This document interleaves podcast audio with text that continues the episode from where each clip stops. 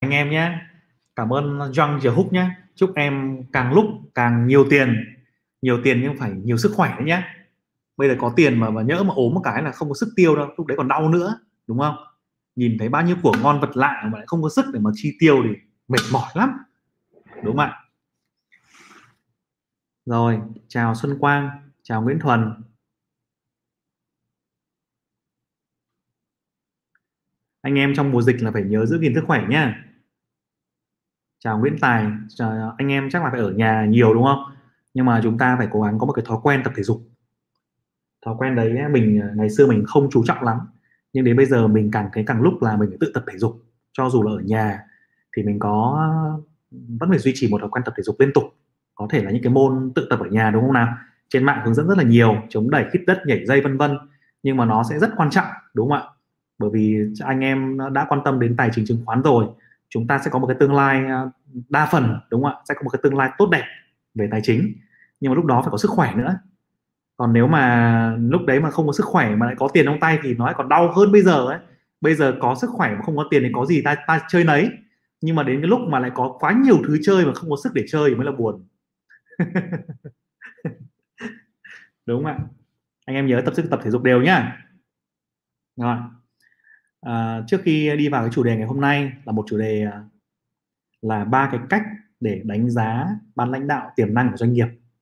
Thì à, anh em cứ để lại những cái câu hỏi mà chúng ta cần quan tâm trong cái phần comment nhé. Thì lát nữa cú sẽ chọn những cái câu hỏi mà phù hợp nhất và có đông người quan tâm nhất và mình sẽ trả lời những câu hỏi đó. Còn anh em nào mà thấy cái livestream của cú hữu ích thì thả cho cú một cái tim một cái like ở trên kênh nhé. Trước khi mình đi vào chi chi tiết rồi cái chủ đề ngày hôm nay thì nó sẽ phù hợp với ai? À, ai sẽ cần quan tâm đến ban lãnh đạo tiềm năng của doanh nghiệp? Nếu mà bạn là một nhà đầu tư ờ, chứng khoán nếu bạn là nhà đầu tư dài hạn bạn quyết định là mua một cổ phiếu tốt và kỳ với cái kỳ vọng nắm giữ từ 5 năm đến 10 năm vậy thì cái ban lãnh đạo doanh nghiệp đấy là một điều vô cùng quan trọng bởi vì họ là người sẽ cầm tiền của bạn trong từng đấy thời gian. Họ sẽ là người sẽ quyết định cái doanh nghiệp của cái doanh nghiệp đó đi lên hay đi xuống à, tình hình kinh doanh có vi phạm pháp luật hay không có khả năng mở rộng lèo lái doanh nghiệp đi qua những cơn khủng hoảng đi qua những cơn cơn khó khăn hay không thì chính họ là cái người mà đưa doanh nghiệp đi.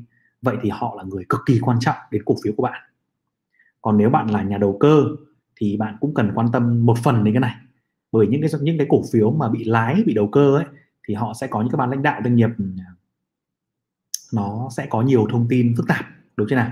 Và đặc biệt là khi chúng ta đầu cơ chúng ta phải rất là hiểu luật chơi của họ.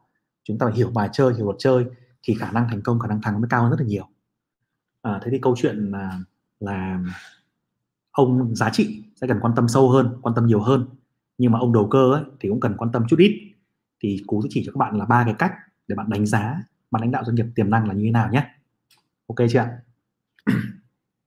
Thì đầu tiên ấy, chúng ta hãy định nghĩa một cái lãnh đạo doanh nghiệp tiềm năng là thế nào ở trên màn hình thì mình có ví dụ là ban lãnh đạo của bên HPG lát nữa mình sẽ chỉ cho các bạn từng cách để các bạn đi nhé các bạn xem. Còn đầu tiên thì là như này. Thứ nhất ấy mình chúng ta định nghĩa rằng là cái người lãnh đạo doanh nghiệp tiềm năng ấy là người mà chúng ta có thể tin tưởng trong nhiều năm. Đúng chưa nào? Trong nhiều năm tức là họ sẽ có một cái khả năng cái yếu tố mình xếp ba cái yếu tố như này. Thứ nhất là cái sự, sự chính trực. Sự chính trực vì sao ạ? Chính trực tức là cái sự liêm chính ấy, cái sự đàng hoàng ấy. Bởi vì họ là người cầm tiền của các bạn mà họ là người cầm tiền thì họ có một tỷ cách để khiến tiền của bạn bay hơi trong nháy trong nháy mắt. Đúng chưa ạ? Nếu mà họ là người mà cân bằng được lợi ích của cổ đông và lợi ích của cá nhân thì họ sẽ đặt cái chữ chính trực lên hàng đầu và đặt cái lợi ích của cổ đông lên hàng đầu. Họ làm cái gì thì làm có riêng có tư nhưng mà lợi ích của cổ đông luôn luôn ở trên hàng đầu. Có nhiều cái họ không có thời gian họ giải thích với các bạn. Họ không có thời gian để xin ý kiến tất cả mọi người nhưng mà họ luôn luôn đặt cái lợi ích của chúng ta lên hàng đầu. Thì đó là những người rất là đáng tin tưởng và tin cậy à, cái điều thứ hai nữa là họ có cái năng năng lực tuyệt vời trong cái mảng của họ trong mảng điều hành. Thì điều này là đương nhiên rồi ai cũng mong muốn đúng chưa nào? Và cái điều thứ ba ấy, thì họ là chuyên gia trong ngành của họ. Ví dụ như ông ông mà làm thép chẳng hạn thì ông phải là chuyên gia trong ngành thép. Chứ ông không thể là một chuyên gia khác nhảy sang được. Hay là ông làm ngân hàng thì ông phải chuyên gia về banh ông làm về bất động sản vân vân cũng như vậy. Thì tốt nhất là người CEO người đứng đầu ấy là phải là chuyên gia trong ngành của họ. Thì đây là ba cái yếu tố rất là cơ bản để chúng ta khái quát rằng là cái ban lãnh đạo đó cái ông CEO đó có đủ năng lực có đáng tin cậy để chúng ta tin tưởng hay không nhé. Còn nếu khi khi các bạn vào một doanh nghiệp ấy các bạn thấy người ta không chính trực ấy thì xác định luôn luôn cho cú là đấy là đầu cơ. Ok chưa? Nó có game nó có cái gì đó hấp dẫn cho thị trường nhưng mà nó chỉ là đầu cơ thôi. Còn nếu nó là cái sự chính trực để lên trên đầu ấy, thì chúng ta mới đầu tư dài hạn được. Đúng chưa nhá. Đấy là thế còn bây giờ cái bước thứ nhất đây là cái định nghĩa về ông lãnh đạo tiềm năng rồi. Vậy thì cái bước thứ nhất là tìm cái thông tin lịch sử tổng quan đấy ở đâu? Thì mình à, đây nhá từng bước một này bước thứ nhất này. Bước một tìm thông tin lịch sử tổng quan. Cái này thì khá là đơn đơn giản. Anh em có thể vào bất kỳ cái app chứng khoán nào mà anh em đang mở tài khoản thì nó đều có uh, phần thông tin tổng quan của doanh nghiệp. Ví dụ mình đang ví dụ trên màn hình ấy là mình ví dụ cái app của bên à, uh, TCBS Techcombank đúng chưa nào? Thì các bạn chỉ cần gõ cái mã các bạn còn quan tâm ở đây thôi HPG hoặc là FPT bấm vào đây. Bạn bấm vào cái phần à, hồ sơ doanh nghiệp này nó sẽ ra luôn là những cái tổng quan về lịch sử hình thành vân vân, từ ngày nào đến ngày nào. Và trong đó thì ban lãnh đạo ở bên này bên này là ban lãnh đạo, bao gồm là hội đồng quản trị và ban ban tổng giám đốc, đúng chưa đấy, ở bên này thì là bên cổ đông lớn. Thì thông thường các bạn sẽ xem ở đây là sẽ có đủ tên các ông cổ đông lớn và ban lãnh đạo. Thì cái app nào cũng có công công ty chứng khoán nào cũng có phần này.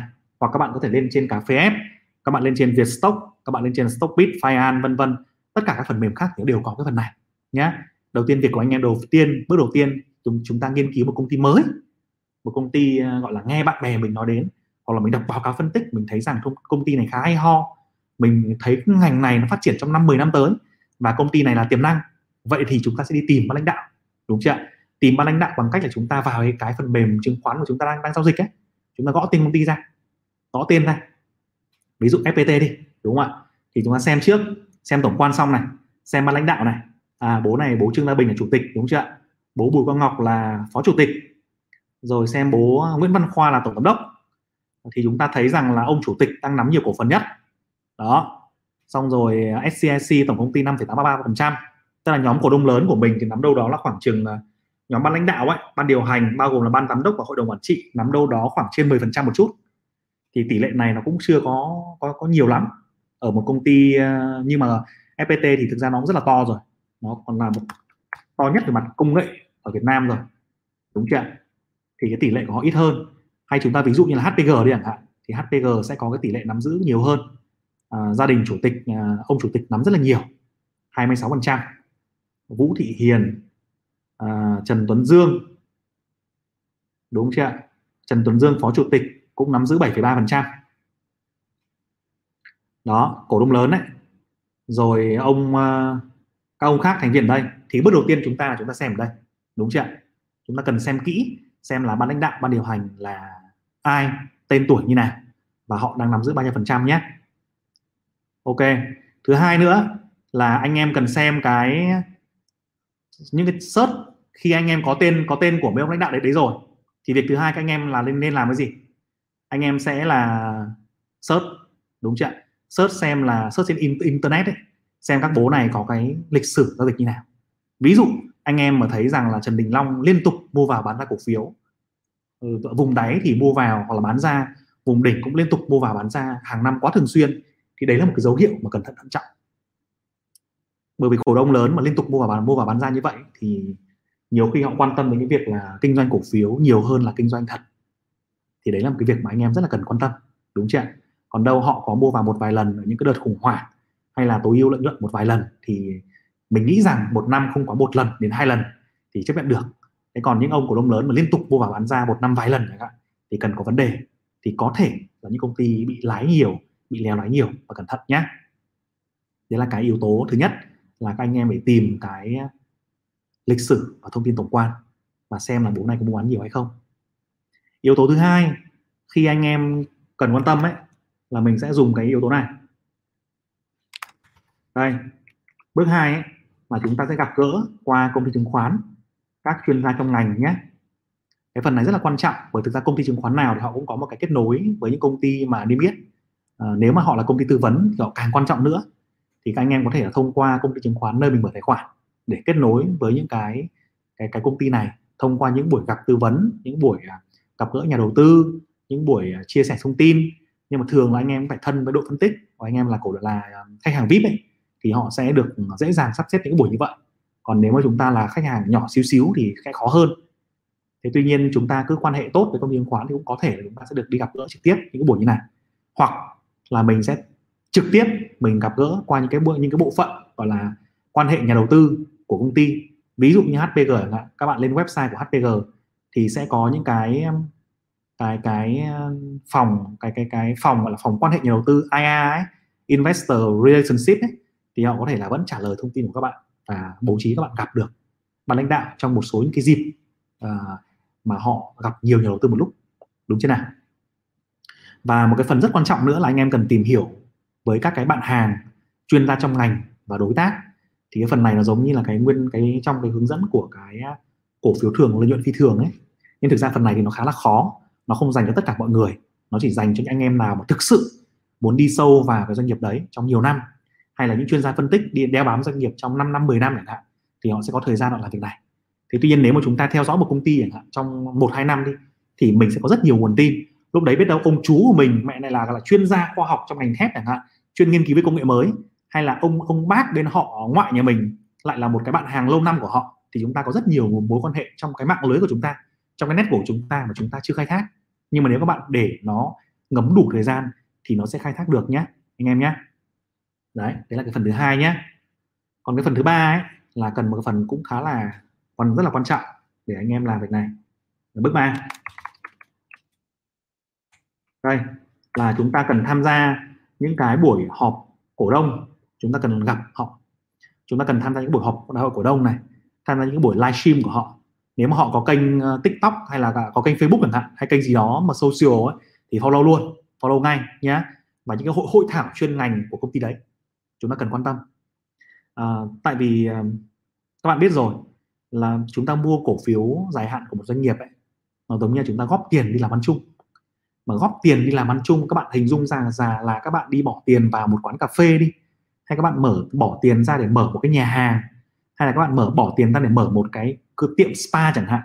Thì các bạn cũng phải kỳ vọng là là một năm hai năm mới hồi vốn đúng chưa nào? Thế thì chúng ta mà à, nếu mà đấy là tình hình tốt đấy còn tình hình mà kéo dài thì có thể là hai ba năm. Vậy thì khi mà chúng ta mua cổ phần của doanh nghiệp trong một cái tư duy dài hạn cũng như vậy các bạn sẽ góp tiền cho anh Long đi làm thép. Đấy nôm na thế. Thì à, các bạn nên gặp các bạn nên ờ, có cái sự ờ, tương tác, nhìn mặt, nhìn tướng tá, xem có thực sự là đáng tin tưởng không, hay là doanh nghiệp của mình muốn đầu tư vào ấy, có đáng tin tưởng không. Điều này quan trọng lắm nhé điều này quan trọng là ngày xưa của từng bị ờ, một cái như này là mình có một công ty rất là ngon. Mình quyết định đầu tư, mình mua cổ phiếu rồi đấy. Mình mua cổ phiếu rồi. Hồi đấy là mua OTC thôi, chứ phải mua mua chưa phải là niêm yết công ty ngon lắm, trong ngành rất là hot hot trend, ngành về hồi đấy FPT đang um, giá trên sàn là hơn 600 nghìn. Mình mua công ty đấy giá là 120 à, 120 và tiềm năng của nó cũng có thể sánh ngang được với FPT và cổ đông lớn nước ngoài thì vừa vừa vừa mới mua xong. Mình mua nội bộ giá rẻ hơn. Thế nhưng mà khi mình đến um, công ty ấy mình đến mình chuyển nhượng ấy thì mình có tình cờ gặp được một số đồng chí ban lãnh đạo. Thì mình thấy một cái cảm giác của mình là mình cảm thấy nó không nó không ổn. Mình không thấy những con người này nó cảm giác không đáng tin lắm. Nó không xứng đáng thì mình bỏ từng này tiền vào thế là mình bán mình bán sạch đi. Mình mặc dù mình biết là nó có thể tăng nhưng mình cảm thấy rất là sợ rất là đáng sợ khi mà những người như vậy họ cầm tiền mình kinh doanh kinh doanh dài hạn. Thì đấy là một cái một cái trải nghiệm và cũng may mắn là về sau kết quả nó cũng khá là tốt. Thì không chắc là anh em có một cái sẽ có được một cái trải nghiệm như vậy. Nhưng mình tin rằng bất kỳ ai mà đầu tư dài hạn ấy, thì cũng nên uh, gặp gỡ gián tiếp hoặc là tốt nhất thì là trực tiếp qua những cái buổi họp đại hội cổ đông này buổi livestream của ban lãnh đạo này hay là hội thảo chuyên ngành này để chúng ta có thể đặt ra những câu hỏi, chúng ta giao lưu giữa con người với con người ấy, và chúng ta đánh giá được rằng là công ty đó thực sự là đáng để chúng ta bỏ tiền vào và tin tưởng trong nhiều năm nhé. Ok chưa nào? Đấy, thì đấy là cái phần à, nội dung à, chia sẻ ngày hôm nay là ba cái bước để anh em có thể à, đánh giá được ban lãnh đạo doanh nghiệp nào là tiềm năng khi mà chúng ta đầu tư dài hạn nhé. Đúng chưa nào? Đầu tiên là tìm lịch sử tổng quan trong cái app của chứng khoán của chúng ta, rồi search internet xem là lãnh đạo mua bán danh ra làm sao search thêm lịch sử cổ đông nội bộ ờ, cổ đông lớn. Ở đây có cái phần giao dịch cổ đông lớn đấy này. Cái phần này này. Là giao dịch cổ đông nội bộ này. Đấy, mua ra bán vào này. Có thể xem nếu mà giao dịch quá nhiều, quá thường xuyên 2019 2018 đúng không ạ? Rồi khối lượng quá lớn thì cần phải xem lại. Còn nếu mà khối, nếu mà khối lượng nó ít thì ok. Đúng chưa nào? Đấy. Rồi cái bước thứ hai nữa là chúng ta cần phải lưu ý đến việc là là gặp gỡ. Những cái buổi gặp gỡ ờ, thông qua bên thứ ba rồi chuyên gia trong ngành bạn hàng vân vân. Rồi thứ ba là đi họp cổ đông xem livestream follow social của họ nhé thì hy vọng là cái phần này có thể giúp anh em là tìm hiểu được uh, một ban lãnh đạo doanh nghiệp tiềm năng là một yếu tố tiên quyết cho một cổ phiếu tăng trưởng tốt trong trong dài hạn. Ok chưa ạ? Rồi. Bây giờ thì mình sẽ đi vào cái phần uh, phần trả lời nhé phần trả lời câu hỏi của của các anh em trong phần này nhé em chờ chút để mình chuyển sang cái à, màn hình à, của kênh kênh cú nhé chờ 30 giây. 30 giây. Ok. Rồi ạ. Bây giờ là cái phần giao lưu với anh em này. Anh em nào có những câu hỏi gì nữa thì uh, bấm vào phần comment nhé cú thích lựa chọn những câu hỏi mà phù hợp nhất với cả cộng đồng mọi người để chúng ta chia sẻ với nhau giao lưu về kiến thức và phương pháp với nhau nhé. Ừ.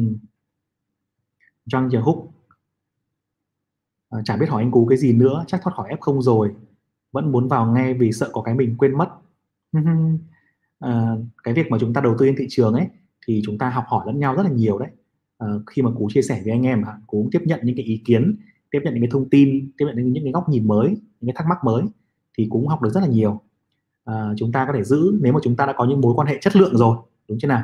Những cái kênh thông tin chất lượng rồi thì chúng ta cứ nên định kỳ chúng ta xem xem một chút thì à, chúng ta sẽ cập nhật được thông tin thường xuyên hơn đúng chưa nào? Ừ. chào anh em nhé. Đấy, Ngô Xuân Quang đúng không? Câu hỏi của Ngô Ngô Xuân Quang là lấy lịch sử thông tin ban lãnh đạo ở đâu chuẩn hả anh? Thì đấy là cái ba bước vừa rồi mình có chia sẻ. Ngoài ra thì Quang có thể xem thêm những cái báo cáo tài chính mà có thường niên của công ty thì phần đó cũng có trong cái phần họp tài liệu họp đại hội cổ đông đấy nhé ok. À, có bạn Nguyễn Thanh Tâm hỏi, hỏi câu này rất là hay là theo anh Cú ban lãnh đạo cầm nhiều cổ phiếu quá có tốt cho công ty hay không? Câu hỏi này là câu hỏi rất là hay. Nó còn tùy ban lãnh đạo là ai. Nguyễn Thanh Tâm ạ theo quan điểm của Cú nhé thì mình nghĩ rằng là còn tùy ban lãnh đạo là ai. À, ví dụ ví dụ như Facebook đi nhé thì uh, Facebook khi mà đồng chí chủ tịch ấy, đồng chí Mark ấy, đồng chí ờ, bán IPO ra công chúng đồng chí bán cổ phiếu public nhưng mà đồng chí vẫn giữ những cái cổ phiếu gọi là cổ phiếu vàng. Ở bên đó họ có một cái loại là cổ phiếu vàng tức là cổ phiếu có cái quyền phủ quyết cổ phiếu đó để dành cho những người sáng lập. Bởi vì những cổ đông đại chúng khi mà chúng ta vào ấy thì à, rất hay là nó sẽ đa dạng hóa này nó sẽ dân chủ hóa này. Nhưng mà người chúng ta có đặt một câu hỏi ngược lại là nếu mà cổ đông đại chúng không có hiểu sâu về ngành, những ngành đặc thù như là công nghệ, những ngành đặc thù như là cái lợi thế cạnh tranh của họ rất là lớn về mặt công nghệ hay một mặt bí quyết kinh doanh nào đó, thì liệu là ý kiến của chúng ta có tốt cho công ty hay không? Đúng chưa vậy thì theo mình ấy, mình thấy rằng những cái công ty mà nó sở hữu những cái bí quyết công nghệ hoặc nó ở trong một số cái ngành dọc rất là sâu, mình ví dụ như là vaccine chẳng hạn, y tế chẳng hạn, hay là công nghệ chẳng hạn, thì ban lãnh đạo cầm càng nhiều thì càng tốt. Và đặc biệt nữa là nên có những cái cái hình thức là cổ phiếu vàng cho họ tại vì chúng ta muốn cái người đó. Chúng ta muốn cái người đó lead công ty đó. Chúng ta muốn người đó mang cái kinh nghiệm mang cái expertise mang cái kỹ năng của họ mang cái chất xám của họ để vào công ty đó thì chúng ta mới yên tâm. Còn nếu họ không có lợi ích nhiều công ty ấy, mà họ ở, có ở nơi khác ấy, thì rất dễ xảy ra xung đột lợi ích thì rất là nguy hiểm. Nên với những công ty mà có cái lợi thế cạnh tranh đặc biệt thì mình tin rằng là ban lãnh đạo cầm nhiều cổ phiếu quá là tốt. Rất tốt. Thế còn tuy nhiên có một số loại công ty khác là những công ty mà nó đại chúng lâu rồi nó có nó kinh doanh trong ngành ví dụ như là ngành à, bán lẻ chẳng hạn hoặc là ngành hàng tiêu dùng chẳng hạn thì nó không quá có một cái lợi, lợi thế cạnh tranh đặc biệt về mặt công nghệ hay là về mặt y tế về mặt bản quyền. Thì mình nghĩ rằng ban lãnh đạo cầm nhiều cổ phiếu quá thì có thể phải xem lại xem lý do tại làm sao. Có thể là họ muốn đây là mình đang nói về công ty rất là lớn công ty lớn công ty đại chúng công ty to ấy thì uh, nhưng mà đặt nhưng mà nhưng mà phần lớn ấy phần lớn những case đó thì ban lãnh đạo cầm nhiều cổ phiếu là điều tốt là điều tốt. Nhưng mà nhiều đến bao nhiêu? Nhiều đến bao nhiêu thì mình nghĩ rằng là trên 50% là ok rồi. Còn nếu mà nhiều đến 80% 90% nhiều đến mức quá mức như vậy thì là không đúng. Tại vì sao như vậy? Tại vì trình trường hợp như vậy thì họ có thể là thể làm giá. Họ làm giá bằng cách nào ạ? Họ làm giá giống như là một số công ty ở trên sàn như là uh, gap đúng không? Hay là Thái Holding mình nói rõ rõ luôn tên bởi vì là họ là quá quá rõ rồi. Anh em search thì ra cả thôi, chứ không phải là nói xấu gì cả, đúng không? Nếu mà đây mà có ai đang lỡ cầm mấy cổ phiếu đấy thì mình xin phép là mình xin lỗi trước. Nhưng mà một số công ty như vậy thì chúng ta thấy bài chơi của các anh ấy là như nào? Bài chơi các anh ấy là các anh nắm rất nhiều cổ phiếu. Các anh ấy gần như nắm hết công ty luôn. Và các anh để ra ngoài thị trường có một một ít thôi. Nhưng một ít đó thực ra cũng là trong tay trong, chân trong, chân chân ngoài. F1 F2 F3 nắm và đẩy cái giá cổ phiếu lưu hành đấy lên rất là cao. Và khi đó thì họ làm họ làm thế nào để họ có lợi. Họ mang cổ phiếu cũ đi cầm cố. Họ không bán đâu, bán thì chết, bán thì sập thị trường. Nhưng họ mang cổ phiếu gap đó, mang cổ phiếu thái holding đó, họ đi cầm cố công ty chứng khoán, cầm cố ngân hàng, trở thành tài sản đảm bảo. Thì đúng ra các bạn phải cho cái nhà vào, các bạn phải cho xe cộ vào, các bạn phải cho máy móc vào, nhà máy vào. Nhưng bây giờ các bạn có thể cho cổ phiếu vào làm tài sản đảm bảo thì vẫn là một cái tài sản rất là tốt. Đấy. Thế nhưng mà trong trường hợp đấy mà những công ty mà chúng ta thấy nội nội tại nó không có gì cả mà không phải là những công ty có sự minh bạch về việc hoạt động, kinh doanh, thì ban lãnh đạo mà cầm nhiều cổ phiếu thì là một cái dấu hiệu của cái việc là game hoặc là làm giá. Thì có một cái sự khác biệt như vậy nhé anh yên tâm. Ừ. Rồi. Có bạn Linny Bùi, em đang đầu tư trong nước và ngoài nước. Thế là bạn tập là tập đoàn đa ngành rồi. Đúng chưa rất là rất là tốt. Rồi. À, bạn chào an đoàn nhé. Hùng Lê hỏi là anh Cú cho em hỏi bán vốn FE Credit là gì vậy anh? À, bán vốn FE Credit thì là cái việc mà em tăng vốn đấy vừa rồi FE Credit có thông tin là bán 49% cho một cái tổ chức của Nhật. Nếu anh nhớ không nhầm tên thì là Sumimoto đúng không nhỉ? Đó. Họ tăng vốn cổ đông nước ngoài thôi. Ừ. thoại lương này. Em ngày nào cũng chạy 3 km mà không thấy khỏe lắm thế hả? Thế thì phải tăng lên 5 km rồi. Bởi vì em đang bị ờ, đang tập dưới sức của em. Em đang tập dưới cái sức ờ, của em ấy, thì em sẽ không làm cho cơ thể mình phát triển hoặc là mình, tâm lý mình tốt hơn. Em chạy lên tăng thêm đi. Chạy tăng thêm đi nhé bạn Nguyễn Thuần hỏi là, anh cho em hỏi giao dịch nội bộ là như thế nào? Vì ban lãnh đạo hay mua bán thì không tốt và ban lãnh đạo có thể mua ngoài để không hiện trên giao dịch nội bộ không? Ừ. cái câu hỏi này là có hai ý, đúng chưa nào? Giao dịch nội bộ ấy là trường hợp mà ban lãnh đạo bán mua vào hoặc bán ra. Tức bạn nội bộ tức là gì? Nội bộ tức là ban điều hành, là ban giám đốc này, hội đồng quản trị này, kế toán trưởng này, và những người trực hệ liên quan đến những người đấy. Thì em có thể là search là quy định công bố thông tin của cổ đông nội bộ, của cổ đông lớn ấy, thì nó sẽ ra cái thông tư một một năm năm thì phải, anh nhớ không nhầm nó sẽ ra hết nhé à, và nếu trong trường hợp đúng như em nói là những cái người đó mà mua vào bán ra liên tục thì không tốt bởi vì họ có quá nhiều lợi thế so với cổ đông nhỏ lẻ. Nếu họ thấy tin xấu họ bán ra trước tin tốt họ mua vào trước thì chúng ta rất là thiệt hại. Thế nhưng mà những người mà họ cố tình làm việc đấy ấy, thì họ làm rất là tinh vi bằng cách là họ sẽ làm theo ý thứ hai của em ấy và họ không được không mua trực tiếp. Mà họ có thể là nhờ ông em ông em họ ở bên đằng nhà bác. Đấy thì cái thằng đấy là mua chẳng ai biết cả thì thằng đấy nó sẽ lập một số các cái tài khoản thay cho ban lãnh đạo để mua bán việc đó thì có cái việc này có việc này và ở những công ty nước ngoài thì họ còn lập ra một loạt các công công ty uh, chuyên mua bán nội gián nếu họ cố tình làm và phải điều tra rất là lâu mới tìm ra được chính vì vậy ấy, nên mà để chúng ta là nhà đầu tư nhỏ lẻ mà chúng ta biết được ban lãnh đạo họ cố tình chơi chúng ta hay không ấy, khó lắm thường là khi mà chúng nó, nó lộ hết ra rồi chúng ta mới, mới mới biết được chính vì vậy nên là mình nói là cái việc mà chính trực ấy, cái yếu tố chính trực đáng tin cậy. Các bạn gặp rồi, các bạn thấy đáng tin cậy. Các bạn đánh giá, các bạn tin tưởng được là yếu tố quan trọng nhất. Thì những người đó họ ít có khả năng lừa lừa chúng ta, chơi chúng ta. Còn nếu họ mà đã cố tình chơi bạn rồi thì thì khó lắm. Ít có khả năng phát hiện ra lắm. Nguyễn Thuần nhé. Ừ.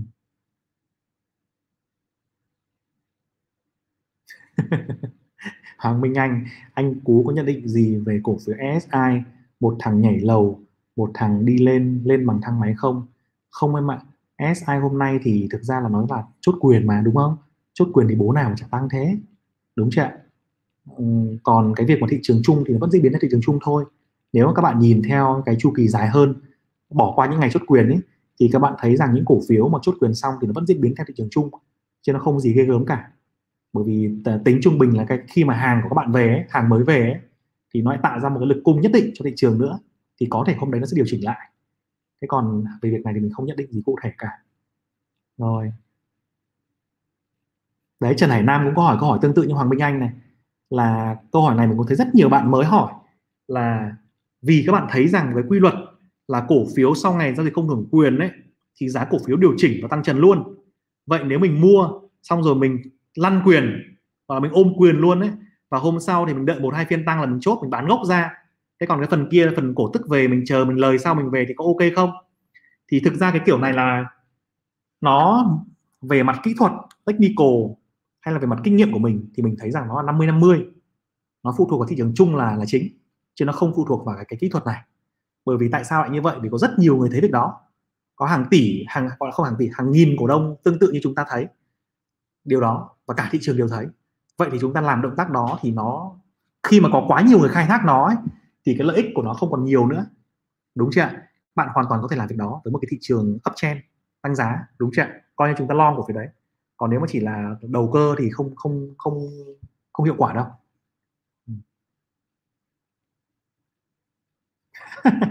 Duy Nguyễn dấu hiệu nhận biết ban lãnh đạo tốt. Ban lãnh đạo có tên Dương dấu hiệu theo trường phái tâm linh nhé các bạn. ừ anh anh à, cha cha anh à, Trần à, Trần Tuấn Dương à, à, à Mr Dương phó chủ tịch của Hòa Phát cũng tên là Dương. Mình cũng thấy anh tên là Dương khủng. Rồi có anh Dương Công Minh. À anh Dương Công Minh thì không phải rồi. Dương Công Minh của bên Sacombank.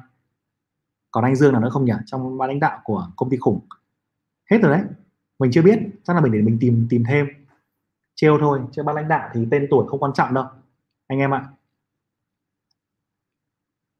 đó FPT à, một bạn hỏi một câu này cũng là câu mang tính chất thời sự này đúng chưa nào?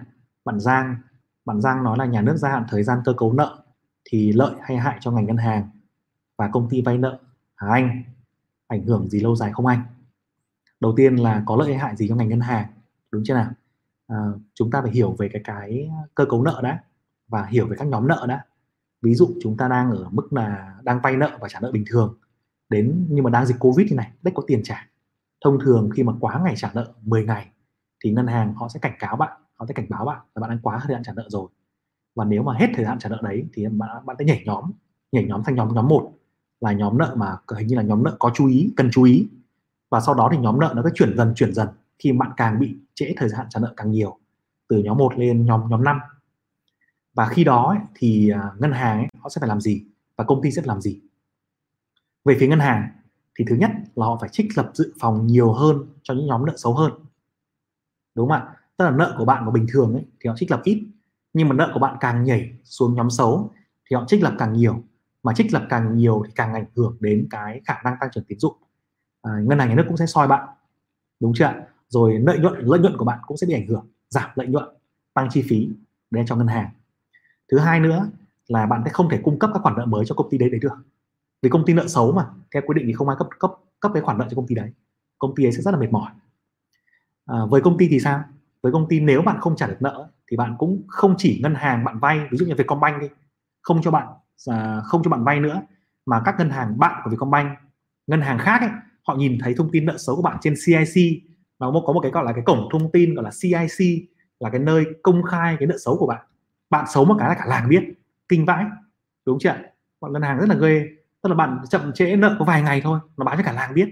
Tức là nó hạ uy tín của mình xuống. Thì khi đó bạn đi vay BIDV bạn đi vay uh, Techcombank vân vân là chúng nó không chúng nó bảo ôi rồi à, Vietcombank anh không trả nợ anh đi vay em để anh lại ôm nợ tiếp à? Chết à? Đúng chưa nào? Thì nó tạo ra một cái hệ quả xấu cho doanh nghiệp là bạn sẽ không thể đi huy động vốn đi vay nợ bên nào nữa mà đứt dòng vốn. Thế là doanh nghiệp lúc đấy là chỉ có đi xuống này chỉ có đi xuống này cho đến khi mà có thể là có một khoản tiền nào đó để tái cơ cấu một phương án nào đó để tái cơ cấu với ngân hàng ban đầu ấy, với ngân hàng Vietcombank ban đầu. Đúng chưa vậy thì trong trường hợp này nhà nước gia hạn thời gian cơ cấu nợ tức là ngân hàng sẽ không chuyển nhóm bạn cho dù bạn có trả nợ chậm và vẫn có thể cho bạn vay mới. Đúng chưa nhưng vẫn phải trích lập dự phòng. Thế thì với ngân hàng ấy mình nghĩ rằng với cả ngân hàng và doanh nghiệp thì mình tin rằng là đều có một cái ờ, kết quả tốt trong uh, trung hạn và dài hạn uh, ngân hàng sẽ không không bị phát sinh thêm chi phí không bị giảm uh, lợi nhuận. Doanh nghiệp thì vẫn có thể là duy trì được hoạt động kinh doanh và vẫn có thể đi vay vốn mới và có dòng vốn để kinh doanh. Thì đây là một cái điều tốt cho cả cái ngắn hạn và dài hạn cho cả ngân hàng và cả công ty bạn ạ nhé. Rồi tuệ lai chiến vương. Chiến vương bảo là muốn làm một cái video về window dressing cái window dressing cú chưa biết nó là cái gì đấy. Là chiến ờ, vương ạ. Ok cú sẽ nốt lại cái chủ đề này và tìm hiểu. Ờ, nếu mà mình hiểu sâu thì mình trả lời cho anh em nhé. Bạn Trần Hải Nam có một câu này cũng rất là đúng này. Là khi mà em tìm và mua một cái cổ phiếu um, của một công ty uh, có ban lãnh đạo tốt năng lực ngon nhưng vài năm sau thì công ty có thể thay đổi ban lãnh đạo những người này thì hoàn toàn mới với em. Trong trường hợp này thì em có nên giữ cổ phiếu nữa không? À, trường hợp này thì mình sẽ cần đánh giá lại. Trở này Nam ạ đánh giá lại giống như là cái quy trình lúc nãy mình nói ba bước xem kỹ họ là ai.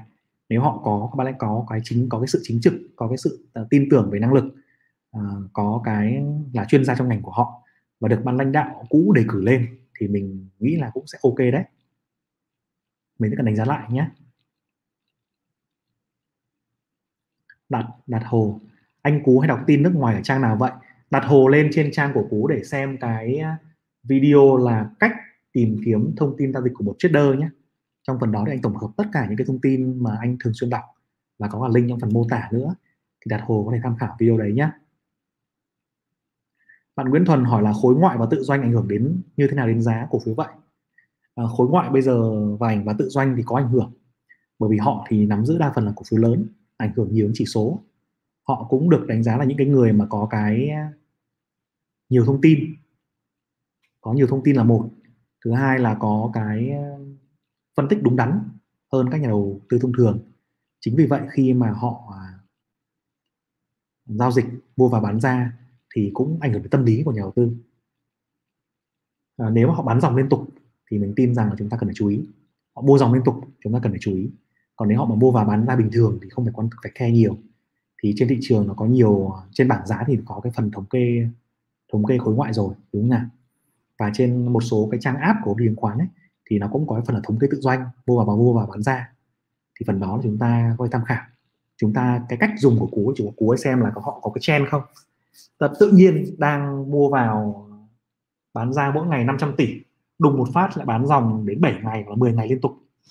Hoặc là đùng một cái lại mua dòng liên tục, thì đấy là một cái dấu hiệu. Ờ, ủng hộ xu hướng hoặc là đổi chiều xu hướng thì Nguyễn Thuần có thể tham khảo nhé. Một dấu hiệu bổ sung bổ sung thôi. Nó bổ sung, nó củng cố cho nhận định của mình thôi, chứ nó không phải là một dấu hiệu mà mang tính chất là quyết định đâu. Đến theo kinh nghiệm của mình là như vậy nhé.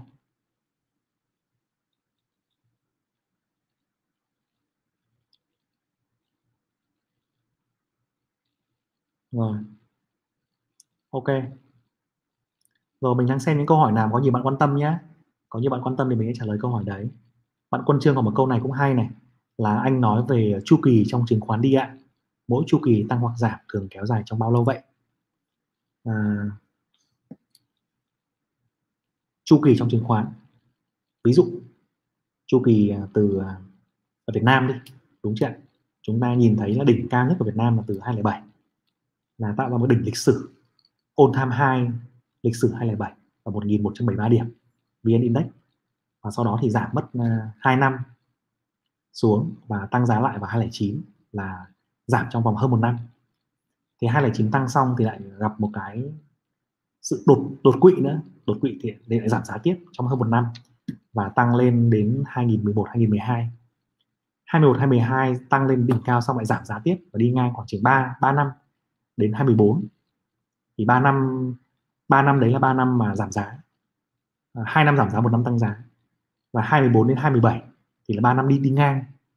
2014 2015 2016 đến 2018 2017 thì đi ngang. Và 27 thì bứt phá khỏi kênh đi ngang trong 3 năm và tăng giá lên 2018 đỉnh cao. Gần 1.200 đến 2018 xong tăng giá xong thì giảm giá trong vòng hơn một năm đến 20 và 20 tăng giá đến giờ. Sau Covid là tháng 4 tăng đến giờ là tăng giá hơn một năm. Thế thì à, cái thị trường của Việt Nam ấy nó là thị trường nó nó là mới nổi nó biến động rất là mạnh. Thì cái chu kỳ đó chúng ta đánh giá trong lịch sử thì có vẻ nó chưa chuẩn lắm. Nhưng mà trong dài hạn khi mà chúng ta nhìn ấy thì chúng ta thấy rằng là thị trường vẫn đang tạo những cái đỉnh sau cao đỉnh trước. Và đáy sau cao đáy trước và trong dài hạn thì nó vẫn là mua thì ok. Thế còn chu kỳ ấy chu kỳ thì mỗi cái đợt điều chỉnh của thị trường ấy, thì nó sẽ kéo dài tùy.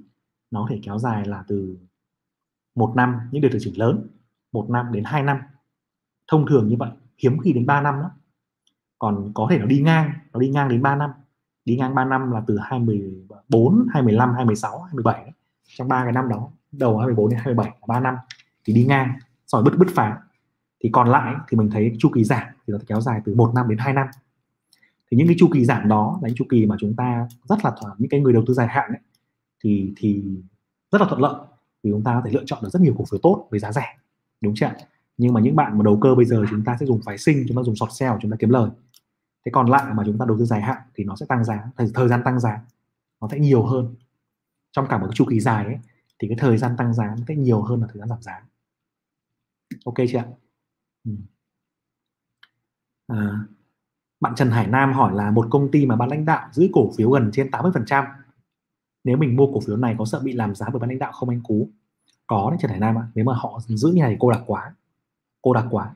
Cô đặc quá thì đấy là họ đứng họ chính danh đứng trên 80% thôi. Nhưng còn họ dùng tên của người khác đứng ra bao nhiêu phần trăm nữa thì mình không biết. Đúng chưa thì trường hợp này là mình cần xem xét rất là kỹ cái nội tại của doanh nghiệp đấy nhé cái nội tại xem là nó có ok không? À, chỉ số cơ bản đấy. Xem chỉ số cơ bản có ok không? À, doanh thu lợi nhuận EPS biên lợi nhuận các thứ ok không? Thì mình hãng nên nên làm nhé bạn Trinh Tùng hỏi tool này là gì thì anh em? Tool này là cái app của công ty chứng khoán đấy mà. Cái app vừa rồi mình xem là app của TCBS ấy thì mình sẽ để đường đường link ở trong cái phần mô tả. Anh em cần thì có thể tham gia tham khảo nhé. Ừ. Trần Hải Nam hỏi là lý thuyết Dow và sóng Elliott khác nhau như thế nào? Em xem cái video uh, hướng dẫn phân tích kỹ thuật từ A đến Z ấy trong đấy là cố mô tả kỹ hai phần này đấy. Ừ. Thái Văn Hiển uh, nói là mình coi kênh tài chính kinh doanh thì anh Long Phan nói là e-shop để các ông lãnh đạo cúc báo cáo. Có một số cách để gánh quyền lợi của ban lãnh đạo với công ty tốt hơn như stock option cũng nghĩ sao về vấn đề vấn đề này? À, mình nghĩ rằng anh Long Phan là một kênh rất là uy tín rất là hay nhưng mà nói rằng là e-shop để các ông lãnh đạo cúc báo cáo thì nó hơi nó hơi bất công cho anh quá. Bởi vì là mình thì mình ủng hộ thực ra là không có đúng có sai quá rõ rành mạch đâu nhưng mình ủng hộ những công ty lớn là họ cần phải có e-shop xứng đáng cho bạn lãnh đạo. À, cái stock option cũng rất là hay. Như công ty nước ngoài ấy, chúng ta thấy rằng là như ví dụ như là công ty lớn ấy như là Apple hay là Tesla ấy, chúng ta hay thấy khi mà giá cổ phiếu lên đến mức ờ, XYZ rồi doanh thu lên đến XYZ thì họ sẽ được thưởng một cái stock option nào đó. Ta được quyền mua cổ phiếu đúng chưa và chỉ khi công ty đạt được những lợi ích cụ thể về mặt là giá cổ phiếu về mặt là lợi nhuận doanh thu thì họ mới được được, được thưởng cái đấy. À, và cái stock option đó thì ờ, cũng có ưu đãi về giá, cũng có vesting, tức là có cái hạn chế chuyển nhượng trong bao nhiêu lâu đó. Còn mình thì mình nghĩ rằng là cái e-shop nó là một cái ờ, nó tương tự như vậy. Nó có một cái giá trị tương tự như vậy, một mục đích tương tự như vậy. Còn để mà cúc báo cáo thì nó không không thực sự là như vậy đâu. Nó không rõ ràng đâu. Mình thì mình ủng hộ cái việc mà đưa ra e-shop một cách rõ ràng. Thưởng e-shop lớn cho ban lãnh đạo cho cán bộ công nhân viên miễn là nó được chia một cách công bằng đúng chưa chứ không chỉ dồn dập vào một hai người mà nó được chia ra theo đúng ông nào làm nhiều hưởng nhiều ông nào làm ít hưởng ít. Bởi vì các anh em hãy hình dung là như này. Chúng ta là nhà, nhà đầu tư chúng ta luôn muốn cổ phiếu tăng đúng chưa thế nhưng cái người lao động ấy cái người đi mua mua hàng cái người đi thu mua với cả nhà cung cấp này cái người mà đi làm việc hàng ngày với anh cầm tiền của mình này đi mua hàng hàng ngày này cầm tiền của mình chết quảng cáo chẳng hạn, hay cầm tiền của mình mua hàng chẳng hạn, hay là cầm tiền của mình trả cho các cái đơn vị nhà chủ nhà, thuê nhà chẳng hạn. Họ có một tỷ thứ để mà làm cho cái trục lợi từ việc này, đúng chưa họ có thể làm việc đàm phán với nhà cung cấp để ăn tiền của anh em. Họ có thể thỏa thuận với chủ nhà để ăn tranh giá.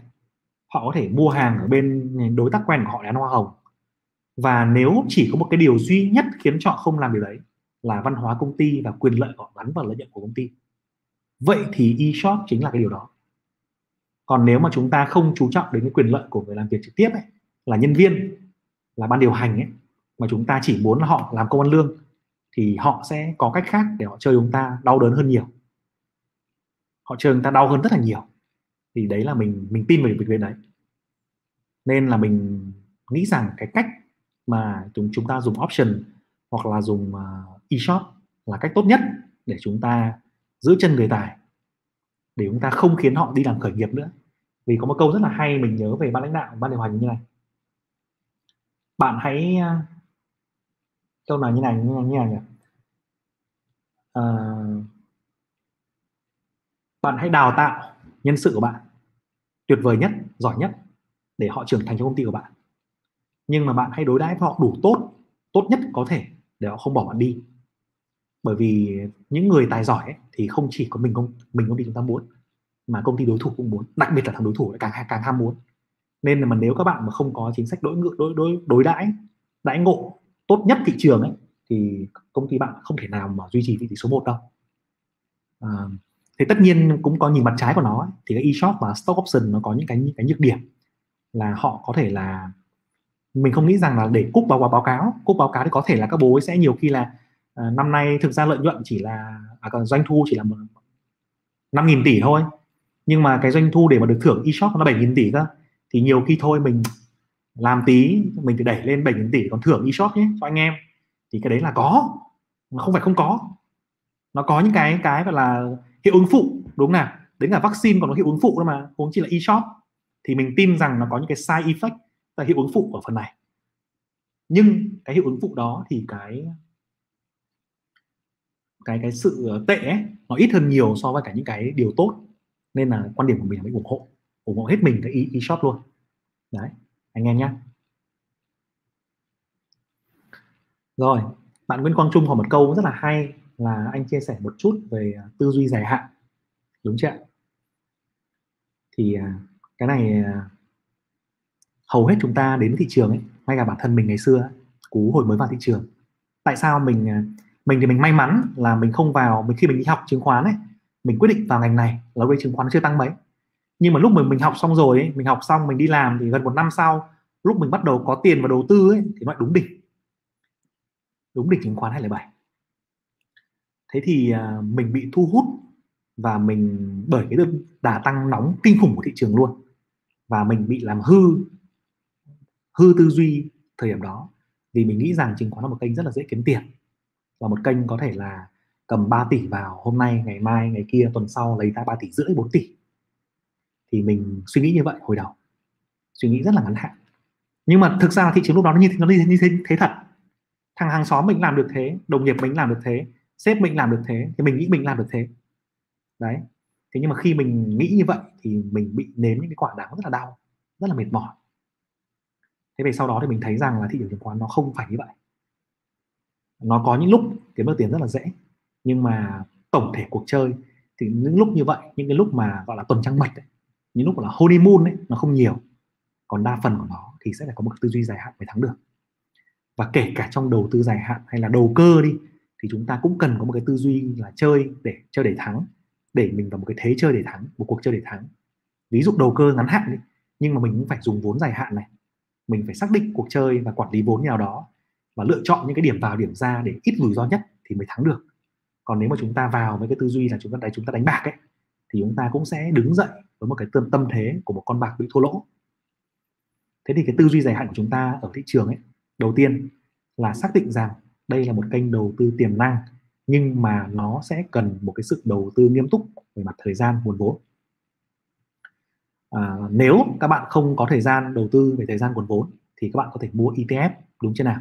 Các bạn vẫn có cái mức sinh lời đâu đó khoảng chừng 12% một năm. Các bạn không cần phải đầu tư quá nhiều thời gian vào. Còn nếu các bạn muốn ở bốn mức sinh lời cao hơn 15% 20% một năm hoặc là cao hơn nữa thì các bạn phải đầu tư nghiêm túc cả về nguồn vốn cả về thời gian. À, có rất nhiều bạn thì à, năm ngoái kiếm rất là nhiều tiền đúng chưa nào?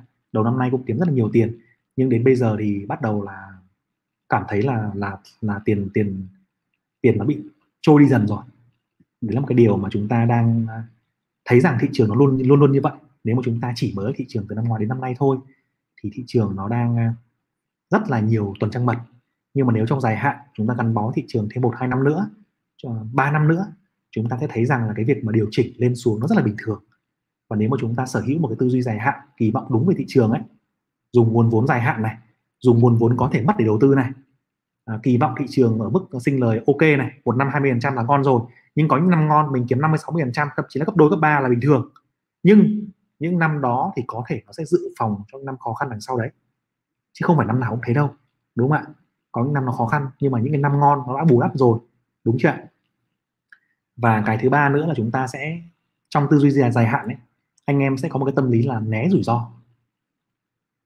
Những tư duy tư duy ngắn hạn ấy thì chuộng rủi ro thấy thấy thương vụ nào ngon thương vụ nào mà có khả có khả năng gấp đôi gấp ba gấp rưỡi là múc ngay. Nhưng tư duy dài hạn ấy thì thấy thương vụ nào mà có khả năng mất tiền ấy, là không vào. Cho dù nó có khả năng lãi cao nhưng nếu nó có khả năng mất tiền thì cũng không vào hoặc là vào ít. Tư duy tư duy dài hạn là như vậy. Thứ nhất là dùng vốn dài thứ hai là kỳ vọng đúng và thứ ba là lựa chọn những thương vụ có một cái sự an toàn cao hơn. Đấy Nguyễn Quang Trung nhé ừ. Tuấn Kiều.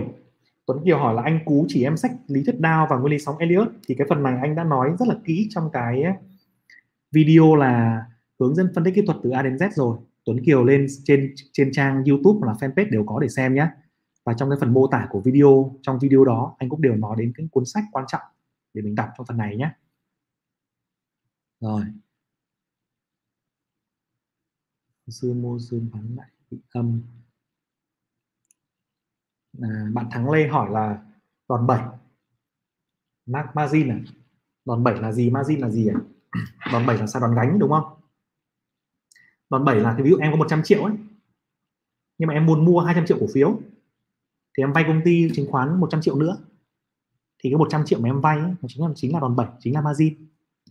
Đúng chưa à, và khi mà cổ phiếu của em giảm bình thường mà em mua bằng tiền của em ấy thì không sao cổ phiếu giảm bao nhiêu kệ không ảnh hưởng gì nhưng mà nếu mà em mua bằng tiền vay, bằng đòn bẩy, em có 100 triệu, em vay 100 triệu và mua 200 triệu. Nếu cổ phiếu của em giảm 60 triệu 70 triệu thì công ty chứng khoán nó bắt em bán. Em phải bán ra. Nếu em không bán thì họ sẽ côn margin em. Côn margin hoặc là sẽ giải chấp em. Thì em sẽ bị bán cổ phiếu ra sớm và mất tiền. Nhá. Ừ. ok. Rồi. À, bạn Nguyễn Tài có hỏi một câu là em vừa học xong báo cáo tài chính của Cú để phân tích cơ bản bây giờ em cần học thêm gì nữa vậy anh? Em thực thực hành đi Tài Nguyễn nhé à, ờ, Cú có một cái series dành cho các bạn nào chưa biết này. Là một cái series là phân tích báo cáo tài chính cơ bản. À, học trong một trang giấy ở trên trang YouTube. Bây giờ nó được 5 cái video và sẽ tiếp tục bổ sung thêm những cái video khác chuyên sâu về phần đấy. Thế thì khi mà tài nguyễn học xong phần đấy rồi á thì tài nguyễn thực hành nhé thực hành kỹ các cái chỉ số đấy đi tìm thực hành trong những cổ phiếu mình đang quan đang quan tâm ấy kiểm tra xem nó nó mạnh hay là yếu như nào rồi so sánh nó với những cái công ty trong ngành. Và mình đưa ra một cái nhận xét kết quả. Sau khi mà tôi học xong tôi so sánh các cái chỉ số ờ, về chỉ số tài chính về thanh khoản về sinh lời về quay vòng vốn vân vân. Vậy thì công ty này tôi đánh giá tốt hay xấu? Và tôi so sánh cái, cái kết luận của tôi với những cái nhà phân tích của chính công ty đấy hoặc với những cái cái, cái kết luận khác trên thị trường. Tài nguyễn nhé bây giờ mình học xong gọi là lý thuyết rồi. Mình dùng nó để mình đi thực tế luôn bấm bốc luôn với thị trường luôn để xem là cái thực hành của mình cái sự ngấm của mình đến đâu nhé và một cách nữa rất là hay nếu mà tài nguyễn muốn thực sự nắm sâu cái đấy là tài nguyễn có thể thử dạy cái đấy lại. Thử dạy cái đấy cho cho một người bạn mới f0 của mình. Cái cách của cú là như vậy. Khi mà cú đi học một cái gì đấy mới thì mình ờ, mình nhận thấy rằng ấy nếu mình cố gắng mình truyền đạt cái đấy giống như kiểu mình dạy mình cố gắng dạy nó cho người khác ấy, mà người chưa biết gì ấy nếu mình có khả năng dạy được một cách rất là dễ hiểu thì tức là mình đã học nó mình hiểu nó đủ sâu. Còn nếu mình chỉ đọc thôi mình thực hành thôi nhưng mình chưa dạy được cho người khác ấy, thì mình hiểu nó chưa đủ. Thì đấy là một trong những cái hướng mà tài nguyễn có thể tham khảo khi mà tài nguyễn muốn đi sâu vào phần đấy nhá. Ok chưa? Bạn Tuấn Trương hỏi một câu là mình nghĩ câu này cũng nhiều người hỏi là đầu tư trước IPO cần chuẩn bị những gì? Trước IPO IPO là initial public offering, tức là chào bán cổ phiếu lần đầu ra công chúng, đúng chưa nào? Cái phần này thì là phần phần rất là khó. Khó tại vì sao ạ? Tại vì những công ty mà chưa chào bán lần đầu ra ra lần đầu bao giờ ấy, thì hồ sơ thông tin của họ rất là ít. Và rất ít thì họ chúng ta rất là khó để nghiên cứu. Và chưa kể, có rất nhiều nhà đầu tư cũng như là công ty chứng khoán hay là ngân hàng đầu tư là bạn hàng của công ty đấy thì họ đều muốn là thoát hàng bằng IPO cả. Nôm na ví dụ như bạn là cổ đông đời đầu đi bạn đầu tư vào công ty hồi đấy bạn mới có 10 tỷ thôi. Bạn đầu tư vào tiền tiền thịt nhà bạn là 5 tỷ. Và bây giờ khi mà công ty lên trị giá là 200 tỷ rồi bạn muốn là bán một phần ra. Nhưng bạn bán, bán bán một phần thì bạn sẽ cùng với cả các cái bạn hàng đối tác khác bạn muốn định giá công ty lên cao nữa cơ. Không phải phải chỉ là 200 tỷ mà có thể là 300 400 thì lúc tức tức là bạn sẽ có nhiều động cơ để bạn đẩy tài sản vào để bạn à, thêm doanh thu vào, thêm lợi nhuận vào, rồi cố tình báo cáo những cái thông tin tốt, những cái dự án tốt vào thời điểm IPO để giá cổ phiếu nó ngon. Đúng chưa nào? Và với một cái biển thông tin, với một cái biển động cơ, một cái biển âm mưu như thế, thì anh em phải là một người cực kỳ siêu. Anh em mới đánh giá được là công ty này nó ở giá trị nào. Đấy, thì bạn cần chuẩn bị cái điều như vậy. Nghiên cứu, nếu bạn nghiên cứu công ty public trên sàn, bạn nghiên cứu mất 10 10 công sức thì với công ty IPO thì mình nghĩ rằng bạn có mất 15 20 cũng nghiên cứu những bước như vậy, nhưng phải nghiên cứu cực kỳ sâu. Và tốt nhất là cần có một cái sự đi sâu cực lớn và trong những cái công ty chứng khoán, tư vấn niêm yết và trong những cái nhóm ngân hàng đầu tư tư vấn niêm yết. Nhé anh em nhé đúng rồi, Thái Văn Hiển nói là e-shop khuyến khích hành vi ngắn hạn. Nhưng mà nếu mà chúng ta mà tin vào ban lãnh đạo ấy nếu ban lãnh đạo chúng ta có sự chính trực ấy, Thái Văn Hiển ạ. Tại vì sao chúng ta nói như vậy? E-shop khuyến khích hành vi ngắn hạn nhưng nó cũng khuyến khích hành vi là dài hạn nhiều hơn. Đúng chưa e-shop nếu mà đến thời điểm cuối năm trước khi chia thưởng ban lãnh đạo có thể cúc báo cáo để mà tăng doanh thu tăng lợi nhuận để mà chia thưởng. Thế tuy nhiên trong cả năm ấy, thì họ sẽ vẫn là những hành động để cả công ty có lợi. Thế nên mình nghĩ rằng là cái side effect này này nó sẽ ít hơn là cái hiệu quả của công ty. Và cái quay lại tiêu chí đầu tiên ấy, là nếu ban lãnh đạo mà chính trực ấy, thì chúng ta có thể tin tưởng vào những cái lợi ích của họ và chúng ta bỏ qua được những cái lợi ích ngắn hạn này. Đúng chưa nào? Còn nếu mà chúng ta đã không không tin ban lãnh đạo rồi ấy hoặc là ban lãnh đạo không đáng tin ấy thì à, không chỉ e-shop đâu mà còn một tỷ thứ khác ở trong công ty. Họ chơi chúng ta. Họ chơi mình sát ván luôn mà mình không biết gì luôn đấy nhá. Lini Bùi cố gắng lên đạn lãnh đạo anh Cú nhỉ? Tuyệt vời chính xác. À, nếu anh em nào mà có những công ty gia đình đúng chưa ạ? Những công ty của anh em là công ty gia đình này mình có biết là anh em rất nhiều anh em có gia thế khủng. Thì anh em hoàn toàn có thể nghĩ đến cái việc này. Chúng ta đưa công ty gia đình lên sàn. Công ty gia đình của chúng ta chuyên về uh, bất động sản chuyên về bán lẻ chuyên về một ngành hàng nào đó nhà hàng nào đó. Thì chúng ta có kiến thức về tài chính chúng ta hoàn toàn có thể đưa công ty của chúng ta lên sàn chúng ta có thể để công ty gia đình lãnh đạo và dần dần đưa những cái ban điều hành quản trị khách quan vào giống như là hội đồng quản trị độc lập giống như là phó tổng giám đốc điều hành vân vân vào để chúng ta đưa công ty lên chúng ta dân chủ hóa dần cái bộ máy. Vâng. Và chúng ta dùng cái đòn bẩy trên thị trường khiến cho cái tài sản của chúng ta tăng trưởng lên nhiều lần nữa. Thì nếu anh em anh em nào mà có một cái gia thế khủng như vậy thì mình nghĩ rằng cái việc mà limit đưa công ty ra public ấy, lên sàn chứng khoán là một cái lựa chọn rất là tuyệt vời rất là hay nhé anh em có thể có thể tham khảo. Và nếu mà anh em nào mà cần tư vấn chi tiết về phần đấy thì có thể inbox cho trang của cú. Cú có thể tư vấn được về phần đấy nhé um, cú không tham gia thị trường nước ngoài. Trước đây thì có tham gia nhưng bây giờ thì thì không. Bây giờ không không tham gia. Ừ. rồi.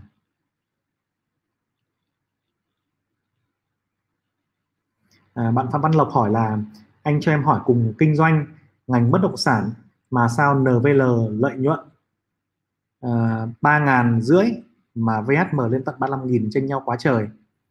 Thì chuyện này nó là bình thường thôi anh em ạ.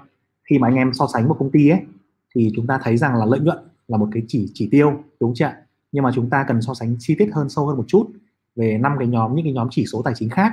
Ví dụ như là EPS EPS uh, ờ, tăng trưởng hàng năm như nào biên lợi nhuận rồi doanh thu các thứ thì anh em cần vào cái so sánh một cái bức tranh tổng thể. Nếu mà chúng ta chỉ nhìn thuần vào mỗi lợi nhuận ấy, thì rất là khác rất là khó. Đúng chưa nhưng ví dụ VHM 35 ngàn tỷ nhưng mà cái số lượng cổ phiếu của nó thì lại gấp 10 lần thậm chí là gấp 100 lần cái số lượng cổ phiếu của Novaland thì sao? Đúng chưa thì chúng ta phải so EPS chúng ta phải so PE chúng ta phải so những cái chỉ số khác. Về phần này thì Phạm Văn Lộc có thể xem lại cái series là uh, phân tích báo cáo tài chính trong một trang giấy mà cú để trên kênh nhé thì dùng các cái chỉ số đó để so sánh tổng thể hơn nhé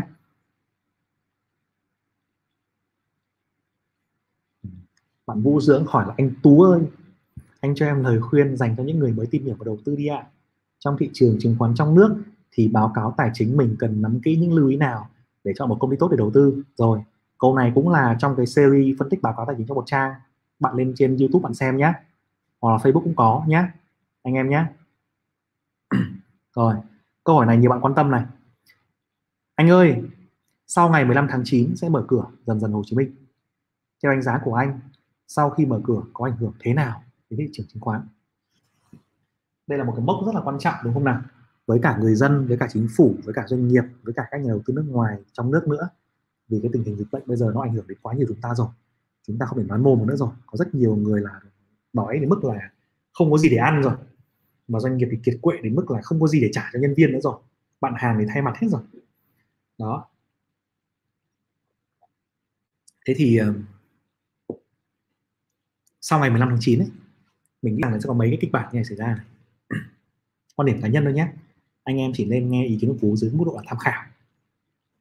Tham khảo để à, biết là một cái có một cái người nhận xét như thế. Sau đó thì anh em đưa ra nhận xét cho mình phân tích cho mình. Đu do đu do, do gọi là đu do our research ấy, tự phân tích ấy, rất là quan trọng nhé uh, theo mình nghĩ thì Hồ Chí Minh đến bây giờ ấy, là sẽ không mở cửa toàn diện được mà sẽ mở cửa từng phần. Mở cửa từng phần và phân công dân ra thành các cái hộ chiếu vaccine rồi thẻ đỏ thẻ, thẻ vàng thẻ xanh. Như hôm nay có bố thông tin ấy. và mình mình tin là các doanh nghiệp cũng sẽ từng sẽ phải là từng phần hoạt động trở lại. À, và cái điều đó thì nó sẽ không phải là một tin quá tốt cho doanh nghiệp. Và kể cả từng phần mở cửa trở lại thì họ cũng cũng cần ít nhất là hai tháng đến 3 tháng nếu mọi thứ tốt để quay trở lại cái guồng cũ đúng chưa anh giống như anh em đang nhốt anh em ở nhà mấy tháng rồi. Bây giờ thả cho ra ngoài đường bảo đi chạy chạy điền kinh đi chạy làm sao được? Cũng phải tập luyện ăn uống ngủ nghỉ vài hôm vài tuần vài tháng mới khỏe được. Đúng chưa nào? Thế cho nên là cái ảnh hưởng tích cực ngay đến thị trường chứng khoán thì mình nghĩ là chưa. À, mình thì mình đang nhìn vào cái chính sách về mặt là chính sách tài khóa và chính sách tiền tệ chẳng hạn nếu mà có chính sách về vĩ mô ấy, nếu mình nghĩ rằng điều đó chúng ta cần quan tâm nhiều hơn cái việc mở cửa này nếu mà không mở cửa toàn diện nhưng mà nếu chính sách chính sách tài khóa uh, ờ, chính sách tiền tệ được uh, có những cái kích thích đủ mạnh thì thị trường sẽ ok. Đúng không? Kết hợp với việc là mở cửa từng phần doanh nghiệp từng phần hoạt động trở lại. Còn nếu mà mở cửa từng phần mà những cái chính sách về vĩ mô không kích cầu không đủ tốt đấy không hỗ trợ đủ tốt đấy để cho bà con đi ra mở cửa đi ra một thành phố hoang một thành phố gọi là không không dám nói từ hoang hoang hoang gọi là tan hoang mà nói rằng một thành phố mà nó đang kiệt quệ sau gần nửa năm mình sẽ giãn cách ấy, thì mình nghĩ rằng là cái yếu tố tích cực nó chưa nhiều. Cần phải có một sự rất là mạnh mẽ về mặt chính sách thì mọi thứ mới ok được. Và đấy là cũng là cái điều mà mình rất mong chờ rất kỳ vọng. Nhưng đến bây giờ thì vẫn đang theo dõi chưa thấy cái gì cụ thể cả. Đúng chưa rồi.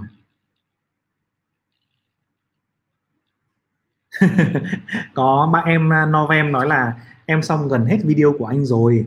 Có cái hiểu có cái hiểu lờ mờ phần còn lại thì không hiểu gì. À, không sao cả Novem ạ. À, như vậy thì anh phải xem lại cái anh anh của anh đầu tiên đúng thế nào? Để cho anh em mà có những cái không hiểu gì cả thì có lẽ là những cái nội dung đấy là không phù hợp với cả anh em. Hoặc hoặc là em đang xem những cái video mà nó không dành cho những người mới tinh hoàn toàn. Thế thì khi mà chúng ta xem video xong ấy Ờ, chúng ta có biết một cái cái khả năng uh, nhận thức ấy, khả năng học tập ấy thì nó chia theo nhiều bậc thang khác nhau. Khi mà chúng ta đọc ấy, hoặc chúng ta xem ấy thì thực ra nó mới chỉ hiểu được khoảng chừng 10% đến 20% mà thôi.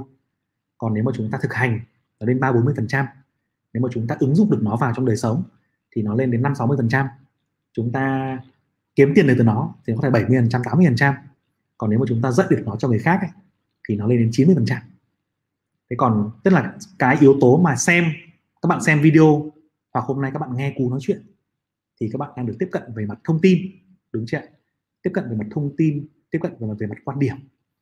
Thế nhưng mà để mà các bạn ứng dụng được nó vào và ngấm được nó thấm được nó thì các bạn cần rất cần một thứ khác nữa, đấy là cái trải nghiệm của các bạn. Cái trải nghiệm của chính các bạn. Ví dụ, hôm nay các bạn xem về ba cái cách để tìm ra ban lãnh đạo tiềm năng của doanh nghiệp thì cái việc mà ngay ngày mai hoặc ngay lát nữa hết livestream này các bạn vào trong app các bạn xem các bạn thực hành thử những cái điều đó cho cú thì các bạn sẽ hiểu thêm được từ 20% đến 30% thế ngày mai khi các bạn so sánh một loạt các công ty lớn uh, trong ngành mà mình quan tâm như vậy các bạn sẽ tăng tiếp cái tỷ lệ đấy lên nữa lên nữa lên nữa đúng chưa nào? Thế rồi sau đó khi các bạn đi gặp những cái so sánh đi sâu vào công ty đi sâu vào trong đại hội cổ đông đi nói chuyện với các nhà phân tích đi xem báo cáo ngành các bạn sẽ thấy tiếp lên 5 60 phần trăm. Tức là nó sẽ bây giờ khi mà Novem xem rồi ấy, em đang đến mức là 10 phần trăm 20 phần trăm rồi. Thì cái việc tiếp theo của Novem cần ấy là thực hành nhé thực hành và trải nghiệm. Và cái trải nghiệm đó nó gắn kết với thông tin nó gắn kết với nội dung ấy thì nó sẽ cho em đến một cái tầng một cái tầng cao hơn của nhận thức. Và điều đó là điều rất là quan trọng. Còn nếu mà chúng ta bỏ qua cái việc thực hành chúng ta lại đi xem tiếp video và chúng ta cứ xem tiếp video rồi lại đi xem tiếp video và cứ xem mãi video thì chúng ta lúc nào cũng chỉ mơn man mơn man ở ngoài cái tầng 20% nhận thức thôi. Nó rất là lãng phí. Đây là cái trải nghiệm thực sự của bản thân cú là như vậy. Xem thực hành trải nghiệm nhận thức và quay trở lại xem tiếp thì là cái điều tốt hơn nhé. Anh em nhé. Rồi.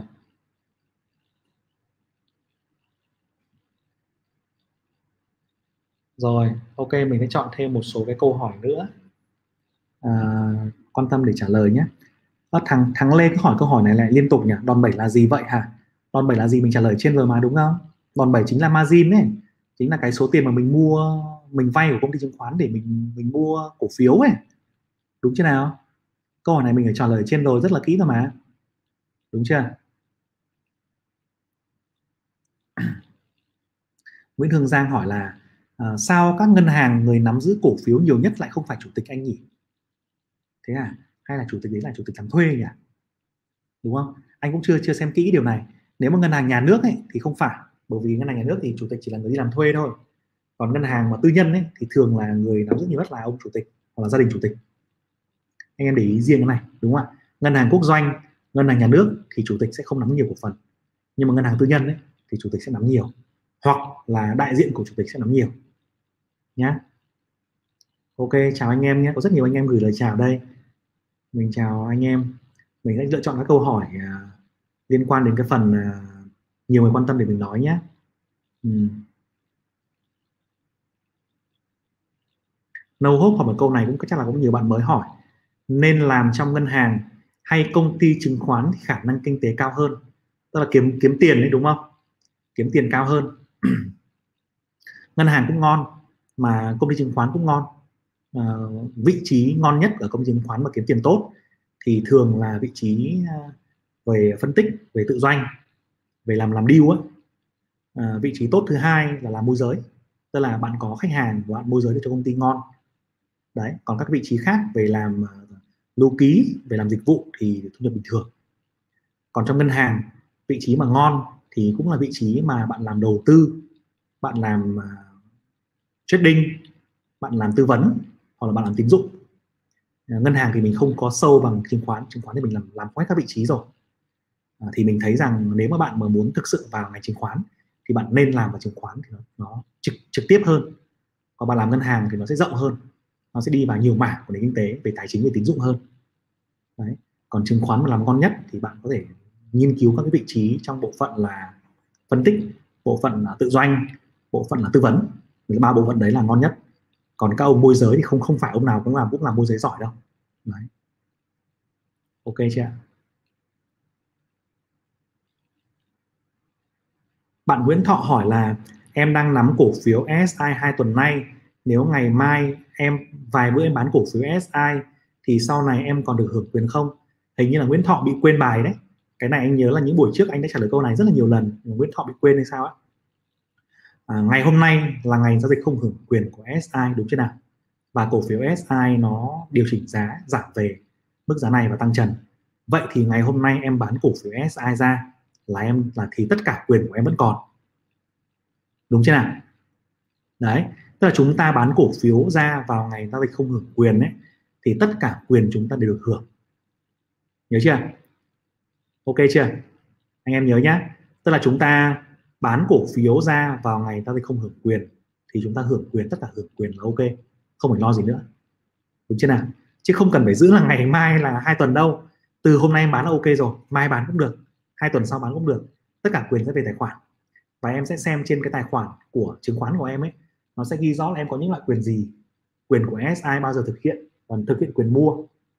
Đúng chưa nào? Nhé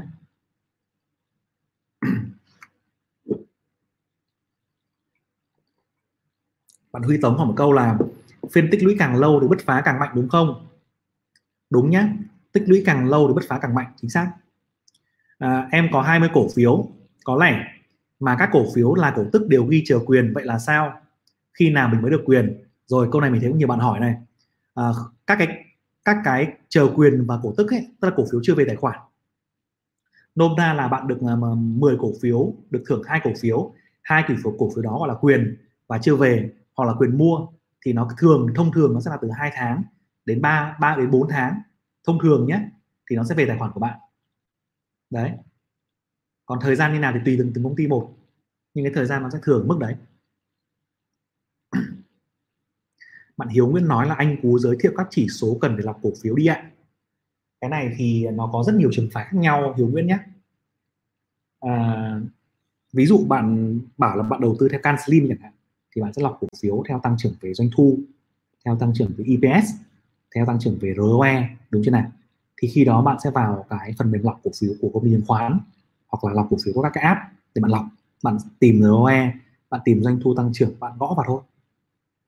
Nếu bạn muốn đầu tư theo trường phái của những ông là tìm kiếm cổ phiếu có PE thấp, đúng chưa thì bạn đi tìm những công ty có, đi search PE thấp, rồi bạn lọc theo vốn hóa, hay là bạn lọc theo cái đường ờ, theo đồ thị kỹ thuật bạn lọc theo những ông nào mà trên MA 50 hay là MA cắt nhau như nào đấy hay là SMA 5 vân vân.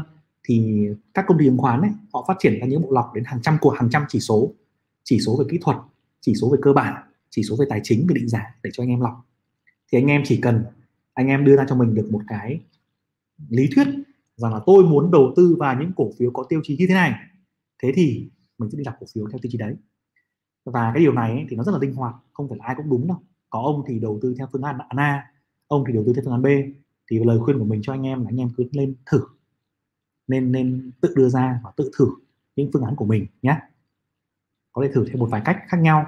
Ban đầu để kết hợp mà chỉ dùng cơ bản thôi để search cổ phiếu ngon. Ví dụ như là dùng search lọc EPS, ROE, doanh thu trước. Sau đó là bổ sung thêm vốn hóa bổ sung thêm cái phần là giá trị giao dịch trung bình để tăng thanh tăng thanh khoản đấy xong sau đó thì đi lọc về ờ, tín hiệu kỹ thuật để xem điểm vào. Thì nó có nhiều thứ lắm. Anh em cái này thì anh em phải thử nghiệm mới ra được. Sắp tới mình sẽ bổ sung một số cái video hướng dẫn mọi người một số cách lọc cơ bản. Thì nhớ đón xem trên kênh của cú nhé đấy. Muốn biết cổ phiếu đó có tốt hay không mình sẽ làm các bước nào là chuẩn. Cái phần này thì ngọc ngọc à, có thể xem cái cái series là phân tích báo cáo tài chính trong một trong một trang giấy của cú nhé học ngọc nhé xem kỹ lại trên trên kênh. Ôi dồi Hiếu Nguyễn spam anh đến gần 10 câu này. Hiếu Nguyễn nhé lần sau không cần nhé lần sau chỉ đánh một câu hỏi thôi. Đừng có spam đến mười mấy câu như này nhé spam như này này là sẽ bị loạn và ảnh hưởng đến bạn, các bạn khác là anh sẽ không cho comment nữa đâu. Nhé Quang Tony nghe theo hướng dẫn của anh, em đã thử mở tài khoản TCBS em thấy khá hay với công ty cũ chỉ mỗi phần màu sắc không yêu lắm. Cảm ơn Quang Tony. Công nhận là cái màu của nó ghê nhỉ. Cái màu màu xanh của bên khác cái màu xanh của TCBS nhìn như là cái màu xanh tăng giá ấy, nhìn như là màu xanh giảm sàn ấy. anh ghét nhất cái đấy luôn. Còn app của nó khá là ngon. Anh em nên mở tài khoản vài công ty nhé chứ không cần nên mở tài khoản một công ty. Nên mở ba công ty đúng không ạ? Để chúng ta làm gì ạ? Chúng ta so sánh dịch vụ.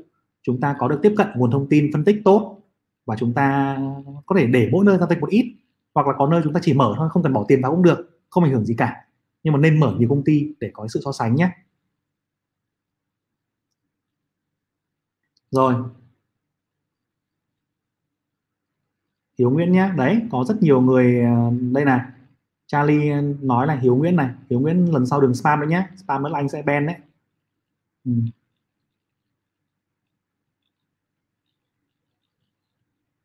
Tuấn Lê anh tiết lộ phương pháp mà bản thân anh đang áp dụng để chọn mã chứng khoán đầu tư lâu dài đi ạ. Cái phần này thì anh cũng có có chia sẻ rất nhiều trong cái live stream, nhưng mà đặc biệt là trong cái khóa học đầu tư chứng khoán cơ bản ấy thì là cái phương pháp mà anh áp dụng cho bản thân anh. Tức là anh ờ, hệ thống lại những cái gì mà mình thấy đúng, những cái gì mà bản thân mình trải nghiệm, mình thấy đúng và hiệu quả, thì mình hệ thống lại trong cái khóa học đầu tư chứng khoán cơ bản, bao gồm là 10 ngày ấy. Thì mình sẽ đưa, đầu tiên là mình nhận diện được cái phương pháp nào phù hợp với bản thân mình này thứ hai là mình lựa chọn cái cái cuộc chơi mà mình có thể thắng. Sau mình chọn ngành, mình chọn ngành như thế nào, mình chọn cổ phiếu như thế nào, sau rồi mình phân bổ vốn như thế nào, mình mua theo nguyên tắc nào, mình mình loại trừ những cảm xúc tiêu cực, cảm xúc không đúng ra làm sao, thì nó là một hệ thống. Đấy, hệ thống. Thế còn trong cái phần đó thì nó có phần là chọn mã. Chọn mã thì mình có một số chỉ số rất là quan quan trọng mình đưa vào. Thế thì nó đúng với từng từng người một thì anh em có thể tham khảo những cái bài viết liên quan đến cái khóa học đấy nhé bạn Fanship Channel hỏi là, những dấu hiệu nào cho mình biết đã sắp hết giai đoạn đỉnh cao, chuẩn bị chuyển sang giai đoạn thoái trào trong chu kỳ kinh tế? Cái câu hỏi của bạn là câu hỏi mà có quá nhiều người à, quan tâm. Tất cả chúng ta đều quan tâm, đúng chưa nhà đầu tư dài hạn, nhà đầu tư ngắn hạn, nhà đầu cơ, nhà kinh tế, nhà làm chính sách đều quan tâm điều đó là thế thì ờ, nếu mà với kinh nghiệm của mình ấy, thì chúng ta hiểu rằng là chứng khoán tăng ấy, thì phụ thuộc vào hai yếu tố rất là cơ bản, đúng chưa nào? Một là cái dòng tiền rẻ ở thị trường, dòng tiền nhiều hay là ít, dòng tiền rẻ hay là đắt. Và yếu tố thứ hai là yếu tố liên quan đến là cái lợi nhuận của doanh nghiệp nhiều hay ít, đúng chưa nếu mà doanh nghiệp có khả năng làm có lợi nhuận nhiều thì dòng tiền vẫn, thì rất là ngon. Vậy thì chúng ta sẽ đánh giá điều này là khi mà thị trường đang rất là ổn định rất là ngon và từ năm ngoái đến giờ ấy, là dòng tiền rẻ hỗ trợ liên tục kinh tế hồi phục trở lại bởi chính sách vĩ mô kích cầu. À, và doanh nghiệp thì được hỗ trợ bởi chính sách ừ, tài khóa bởi chính sách tiền tệ nên là có khả năng làm ra lợi nhuận rất là cao và tiếp tục được hỗ trợ trong thời gian tới. Thì mình hy vọng rằng đấy là cái điều đó nó sẽ được còn kéo dài. Thì khi mà chúng ta nhìn thấy rằng ấy, là chính sách vĩ mô nó không còn kích cầu nữa mà nó xoay chiều nó xoay chiều theo hướng nó tăng lãi suất xoay chiều theo hướng nó hút tiền về để kinh tế không quá nóng. Rồi doanh nghiệp sẽ bị khó khăn bởi việc là giá cả tăng cao đầu vào tăng và lợi nhuận doanh thu không tăng nữa. Thì khi đó là thoái trào khi đó là xoay chiều. Và để nhận biết là khi nào ấy thì chúng ta đọc được cái điều đấy. Đọc được điều đấy thì nó sẽ phụ thuộc vào rất nhiều thứ mà cần bạn phải là một cái cao thủ vô cùng trong ngành vĩ mô thì bạn mới làm được điều này. Mà làm được ấy, thì khả năng đúng của bạn cũng chỉ năm sáu mươi phần trăm mà thôi sáu bảy mươi phần trăm chứ không thể làm đúng hết được bởi vì nó là cái bài toán mà cả thị trường nó đang đi theo mà. Đúng chưa nào? Rồi.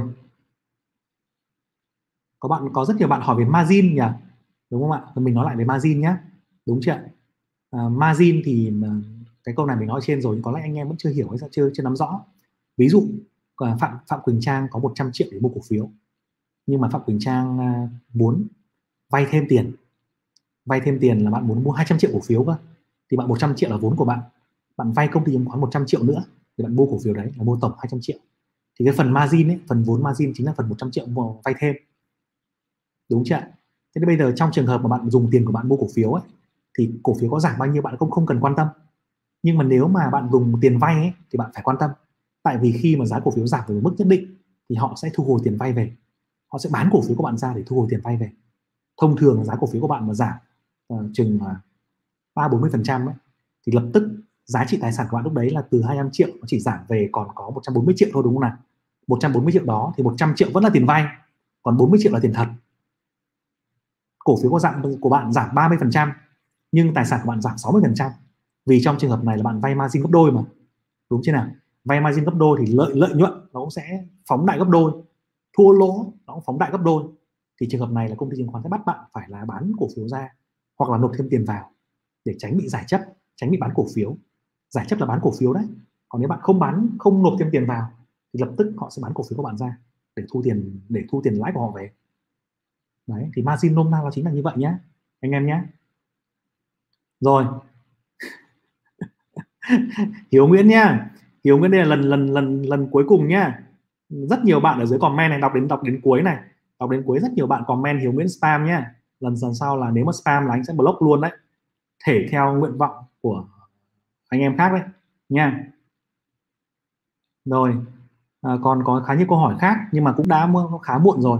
Anh em anh em khác thì à, à mình có đọc hết câu hỏi rồi và mình sẽ tổng hợp lại thành những cái chủ đề để mình sẽ làm các cái video ủng hộ để à, chia sẻ cho anh em nhé. Còn anh em nào có những cái câu hỏi những cái thông tin mà cần giao lưu về cú mà cần thực sự cần hỏi ấy, anh em sẽ comment về cú vào phần này này đây cái đường link này là đường link của ờ, in fanpage. Anh em có thể thể chat vào và cú sẽ dành thời gian để cú đọc và sẽ cố gắng trả lời cho anh em nhé à, ờ, trong trường hợp mà anh em muốn tìm hiểu những cái tài liệu khác video khác trên kênh thì hãy lên trên fanpage của cú hoặc là trên lên kênh youtube youtube của cú. Có rất nhiều cái series trên đấy nhé series phân tích báo cáo tài chính tài chính trong một trang này series về tài chính cá nhân này rồi những cái tài liệu miễn phí để anh em đọc anh em xem nhé rồi à, rồi bây giờ mọi người à, cũng muộn rồi em nghỉ sớm giữ gìn sức khỏe để ngày mai chiến đấu tiếp. Xin chào và chúc cả nhà ngủ ngon nhé.